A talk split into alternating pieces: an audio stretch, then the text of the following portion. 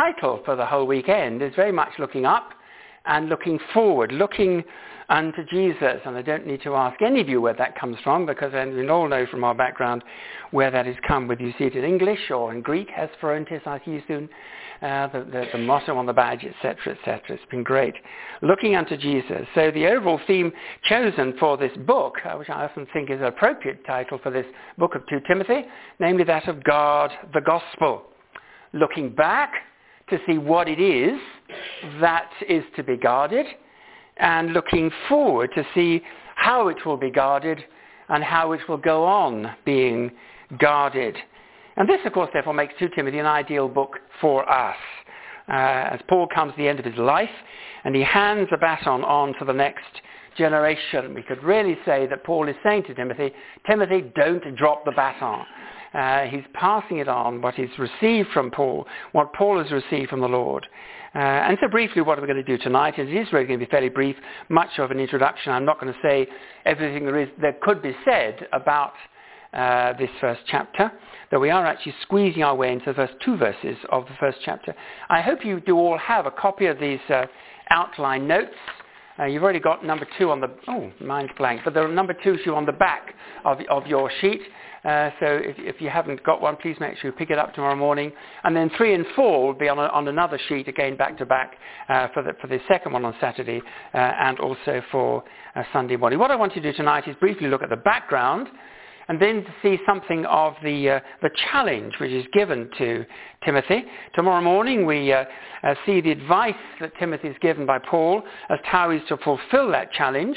After coffee we look at the warning which is given to Timothy and also to us not to be deflected from the correct resources to fulfill that challenge before finally on Sunday morning, uh, as well as the challenge being spelled out in the form of a charge, we come to what I consider one of the most thrilling passages uh, in terms of the work of God, of seeing God at work in the New Testament. I'm not going to tell you what it is.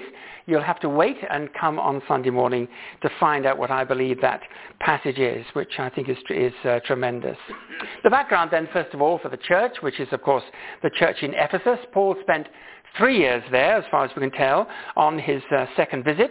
The church was founded probably around about sort of the end of the 50s, AD 57 or something like that. Uh, and as Paul says goodbye to the leaders of that church and various other churches in this famous passage in, uh, in Acts 20, uh, chapter 20, don't bother to turn to it, but I'm going to read it to you. Paul is part of Paul's farewell, which is very much setting the marker for what he wants to see of the gospel uh, in the coming days. Uh, he says this, Now I know that none of you among whom I've gone about preaching the kingdom will ever see me again. Therefore I declare to you today that I am innocent of the blood of all men, for I have not hesitated to proclaim to you the whole will of God. Keep watch over yourselves and all the flock of which the Holy Spirit has made you overseers. Be shepherds of the church of God, which he bought with his own blood. I know that after I leave, savage wolves will come in among you and will not spare the flock.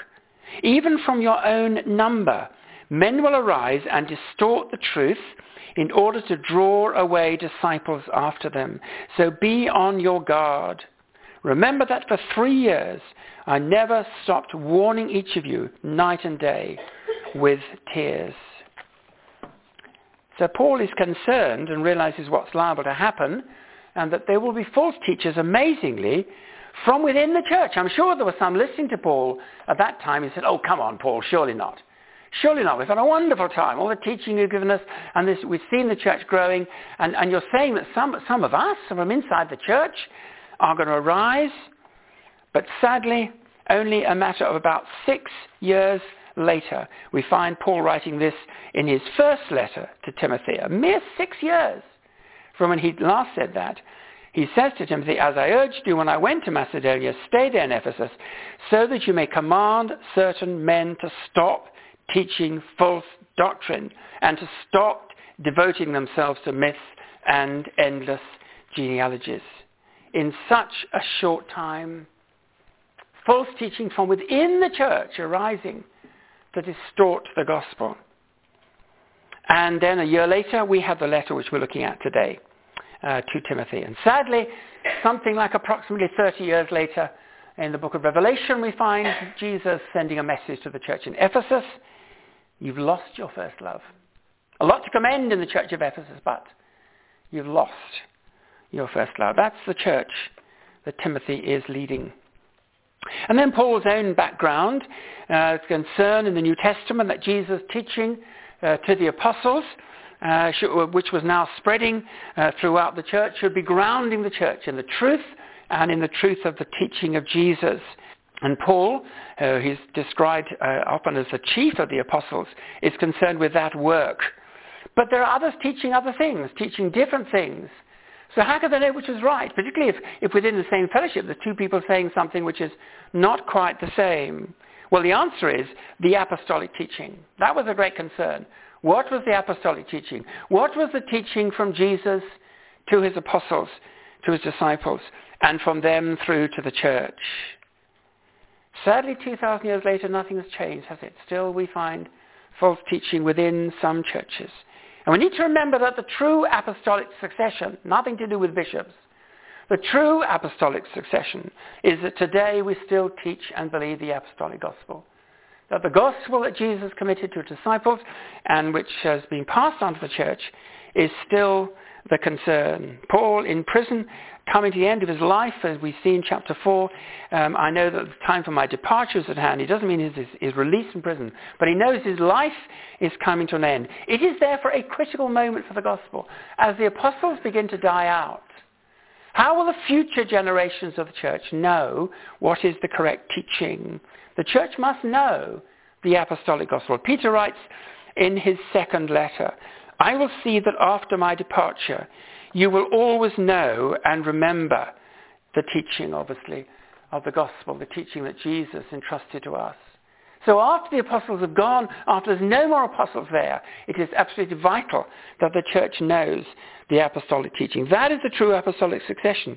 I mentioned my college already, Oak Hill, uh, in North London. I remember when I was there, it seems a long time ago now, there was a, a perfectly true story which arose, which came to us from one of the other colleges. I can't remember which, which is probably just as well because I'm going to say something not very kind about it. But um, it was a high church college. It was one of the, it was really very um, nearer to Rome than to Canterbury, shall we say. And this was the, this was the, you, you'll have a struggle believing this, but I, I, I promise you, I'm telling it truthfully.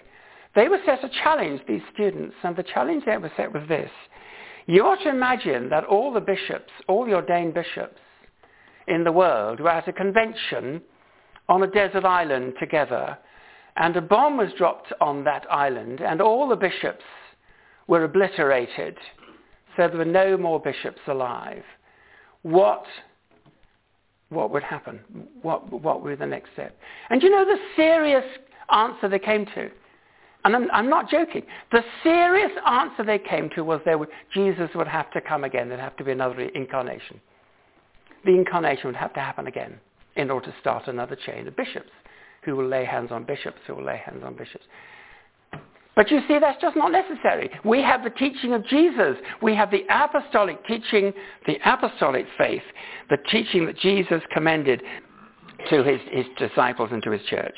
So in these pastorals, with the 1 and 2 Timothy and Titus, often called the pastoral epistles, urgent instructions to the next generation of teachers to guard the gospel. And we'll see in a few moments how they were to, to do that.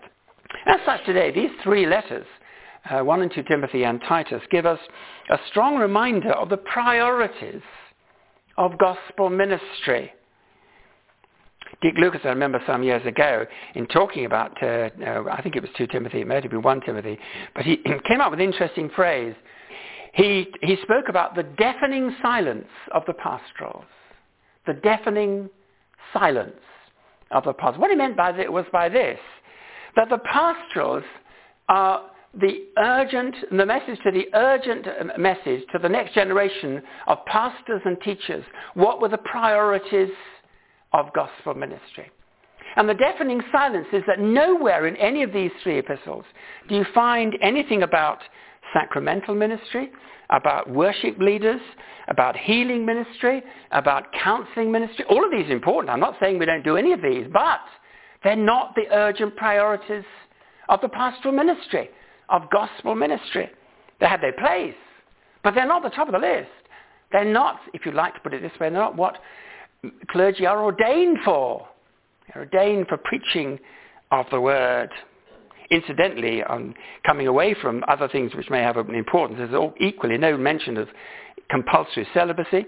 There's no mention of a higher status for clergy.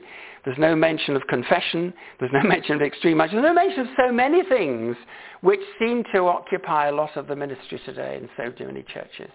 What Paul is concerned about is the urgent priority of preaching the gospel. As he says in Acts 20, that he proclaimed the whole counsel of God. Summed up in verse 1 here, the promise of life that is in Christ Jesus. A very neat summary of the gospel there. The promise of life that is in Christ Jesus. And Paul says in Philippians, I consider my life worth nothing to me if only I may testify to the gospel of God's grace. That's Paul's absolute priority. And as he comes to the end of his life, he is so concerned that that gospel priority shall go on to the next generation. What about Timothy then? Well, a young man brought up to believe the promise of God, of course, in days when he was taught the Old Testament. When he says you learn from youth, this is the Old Testament he was talking about, the promise of God in the scriptures as he and his family would have known them at that time. You've known from infancy the Holy Scriptures which are able to make you wise for salvation. That's not just the New Testament. The whole Scriptures are able to make you wise for salvation. So, possibly coming to faith in Christ as a teenager, um, Lance Pierson has written a fascinating book about Timothy. So I won't dare to speculate on much of Timothy's life. If you don't know it, it's, uh, I forget what it's exactly called, but he, he deals with all the, the things about Timothy in quite a, quite a good book uh, of, of, of, Timothy's life and the letters and, and his different ministry. Uh, now we have him probably in his early 30s in charge of this very important church at Ephesus, which, Ephesus, which appears so many times uh, in the New Testament. Is, was Timothy a wimp? That's, uh, I, I, suspect I would fall out with Lance on this because I think, I think in his book he does come up with the that Timothy is a bit of a wimp. And I, I think I would want to object to that. I think Timothy is a, is a difficult ministry. And the word in verse 7, if you look at verse 7, God did not give us a spirit of timidity. That's the, that's the key word. And people have concluded from that that Timothy was timid. However, it's an interesting word it's a word that is nowhere else used in the New Testament, so we can't actually compare it with how it's used elsewhere. It basically means cowardice. Courage, you see, is courage when you are afraid, but you still keep going. Cowardice is when you are afraid, but you don't keep going. You turn back. You turn away, and you turn back. That's really what this word means. It means turning back because it's, the going is getting tough. Paul knows that Timothy will be tempted to turn back, to give up when the going is tough. And that can happen to, to any of us. I think back to the early days of my church in the Midlands, which was not an easy time. We had three very, very difficult years there. Considerable opposition to the gospel. Actually, when it was opposition to the gospel, it was, uh, in a sense, easier to handle, but it did usually came as as personal opposition. Life was not easy for us in those early days. And uh, during, while we were there, David Bubbers, who was my uh, boss at, CPAS, knew that we were interested in Guernsey. Our great friend Godfrey Taylor was the vicar there, and, and he was moving, in fact, to Bournemouth. And uh, he knew that I'd remember saying to David over a cup of coffee, oh, I'd love to go to Guernsey. He wrote to us in that three years and said, I know you're interested in Guernsey. I know you're having a difficult time. Would you like to be put forward for Guernsey? And Judy wrote a little letter, Dear David, please arrange our transfer to Guernsey. Love Judy. And she put it in an envelope and it sat inside our front door for months. And eventually we tore it up, threw it away. To go at that stage would have been quite the wrong thing to do. We'd have gone from a difficult situation because it was being difficult and not because the Lord was leading us. And we stayed at Leamington for 13 years and eventually had a wonderful, wonderful, happy time. So Paul, you see here, reminds Timothy what God does give us, a spirit of power, of love, and of self-discipline. Power not to do powerful things, but as he says in Colossians 1, power to stand when things are difficult. Power with great patience and endurance. Power to stand firm when the prevailing wind is against you. That's power. Not to be a powerful person, not to do tremendous things and great exploits, but power to stand when the opposition to the gospel is hard. A spirit of love.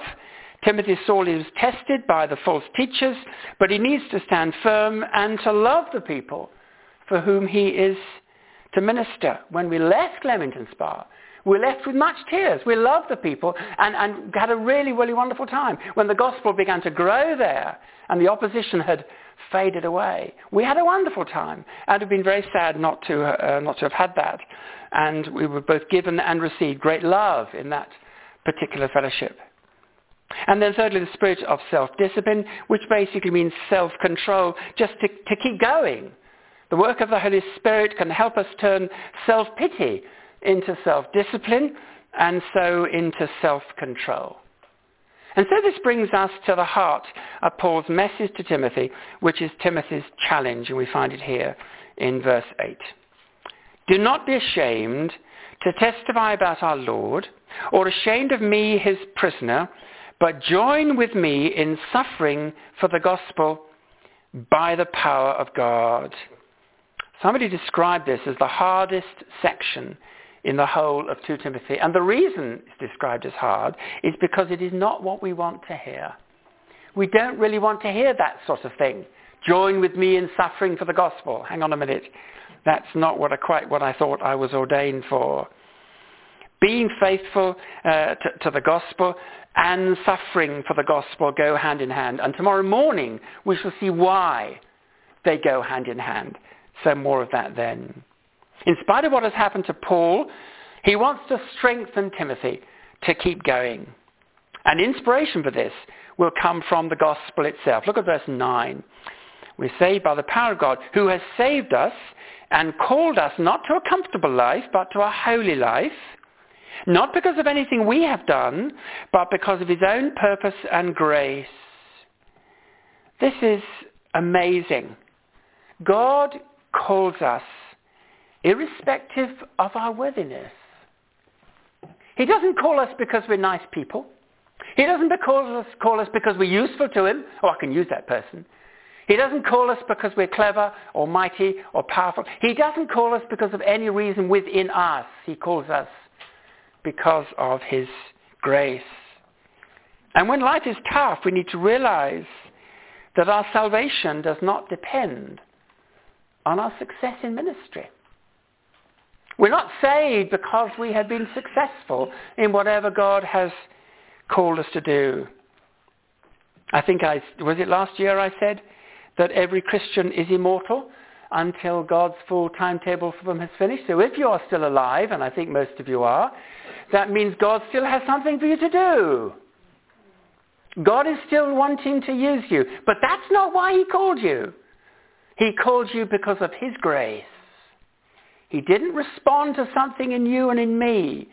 His grace called us so that his power can use us. The gospel of his grace. His free choice.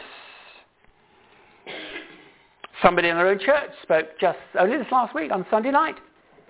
And he picked up the word grace.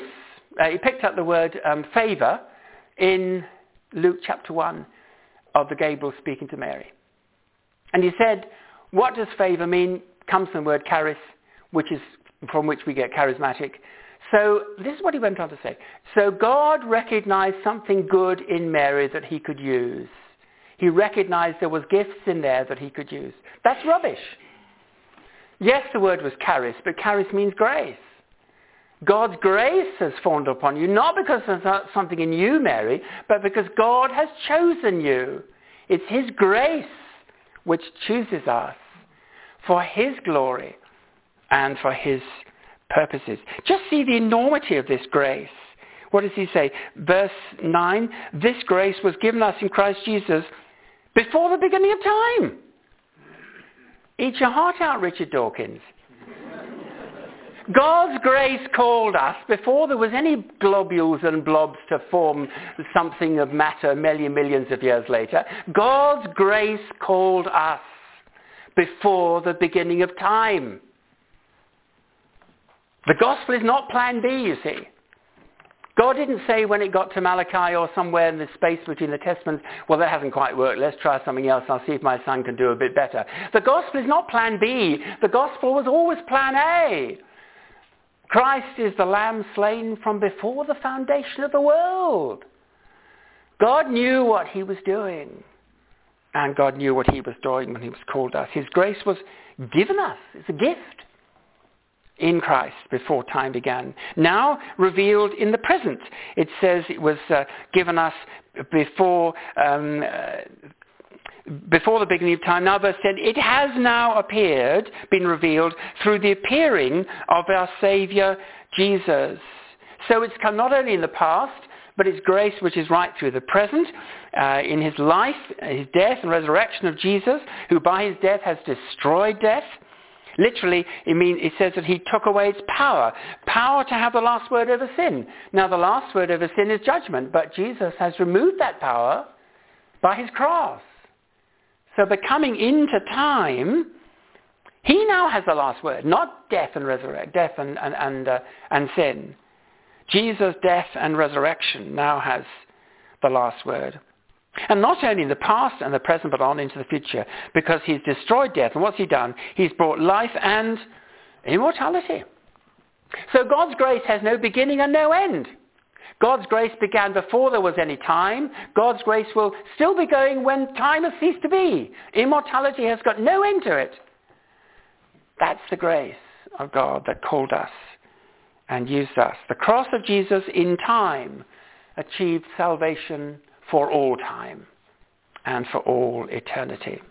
So what is Timothy to do? Well, he is to guard the gospel. Here we have in verse 12. That's why I'm suffering as I am, yet I'm not ashamed, because I know whom I have believed, and am convinced that he is able to guard that which I have entrusted to him against that day. Now, I am going to get into trouble now, because I am going to criticize a chorus which we used to sing in Crusaders. And some of you won't like it, but I'm sorry.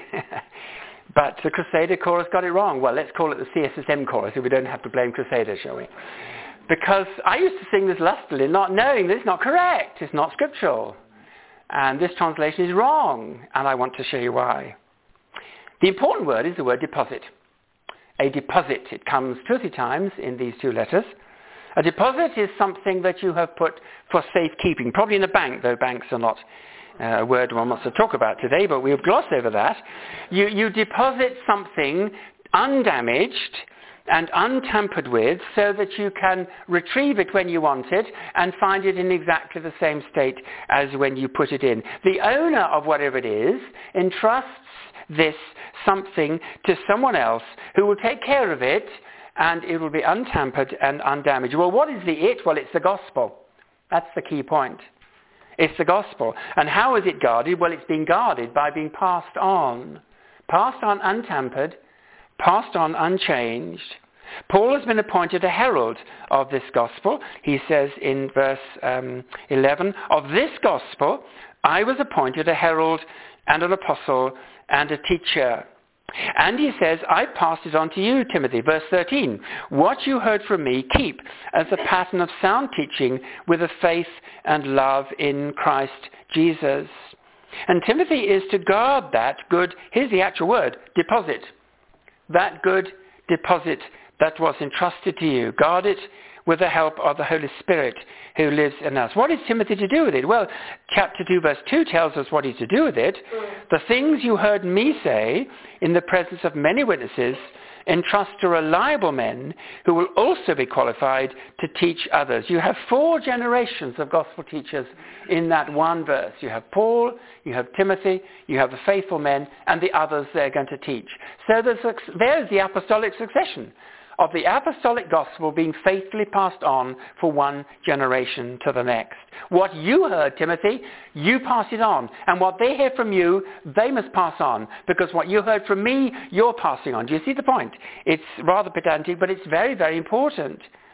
And this, of course, is the point of Paul's final charge in, uh, in, in, chapter 4, which we shall come to on Sunday morning. So what then of verse 12? Well, the text actually says, my deposit. It says, I'm convinced that he's able to guard my deposit. Now the translation says, what I have, entrust, what I have entrusted to him. It's simply trying to translate the phrase, my deposit.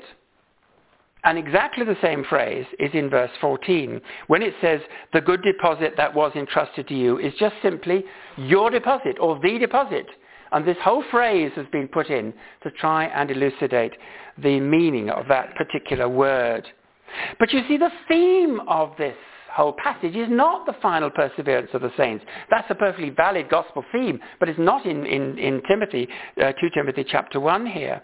When Paul says, apparently, according to the NIV, I'm convinced that he is able to guard what I've entrusted to him. In other words, I'm safe because I've entrusted myself to him and I'm safe. Yes, I am safe, and the New Testament says that, but that's not what this verse is saying. That's not the theme of this passage. In fact, the theme of the passage is the faithfulness to the gospel. If you happen to have an ESV in front of you, you actually have the correct translation. Because what he should have said, what it should have been translated, I know whom I have believed. I'm convinced that he is able to guard what he has entrusted to me, which is completely the opposite way around from what it says here, I've entrusted him. He is able to guard my deposit, the deposit which has been given to me, which I'm now passing on to you, Timothy, which you must pass on to other people. Faithfulness to the gospel. And what does he say? He says he will guard it. Well, if he's going to guard it, you jolly well will guard it, must guard it, Timothy. In fact, he says in verse 14, guard it with the help of the Holy Spirit who lives in us. He is going to guard it, so you must guard it. You guard it, Timothy, because he is going to guard it. It's, it's, a, it's, it's a partnership, if you like, not an equal partnership. But Timothy's work is to reflect that keeping work of the Holy Spirit, who will oversee the gospel, to make sure that the gospel goes on. And in fact, if you just glance across to chapter 1, to 1 Timothy chapter 6 and verse 20, on my Bible it's the same page, you sadly you have the well sadly because of the translation you have exactly the same phrase but look how it's been translated in 1 timothy chapter 6 verse 20 timothy guard what has been entrusted to your care. What the greek says is timothy guard the deposit. Now there you've got the sense. You have had you, the, the deposit the gospel has been entrusted to you timothy you guard it. And the way you do that is by passing it on faithfully to the next generation. This is so relevant to us today as we hand the baton on to the next generation. As things get tough, as Christianity gets more and more marginalized, as it becomes harder and harder to, to become a Christian, as freedom of speech in this country means freedom for anybody except Christians, as it seems to be going more and more in that direction. You're free, you are free to express your opinions, provided they're not biblical opinions, because you're liable to go to court for that in, what's the date today? It's the 3rd of December, 4th of December. In four days' time, there's a couple in Liverpool who will be in the dock, in the dock, would you believe, for saying that Jesus was not a minor prophet of Israel, but he was the Son of God. They're up on a criminal charge for having said Jesus is, not, is the Son of God. He's not a minor prophet of Islam. This is what we used to think of as a Christian country. But not, it's going to be harder and harder for Christians to be faithful to guard that truth of the gospel and to pass it on. Don't change it. Don't tamper with it. Don't leave it out.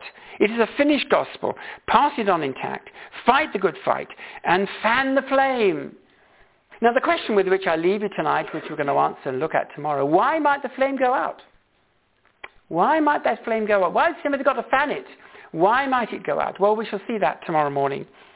Paul's charge then to Timothy is to guard that deposit, which he has been entrusted with. It's a lovely word, actually.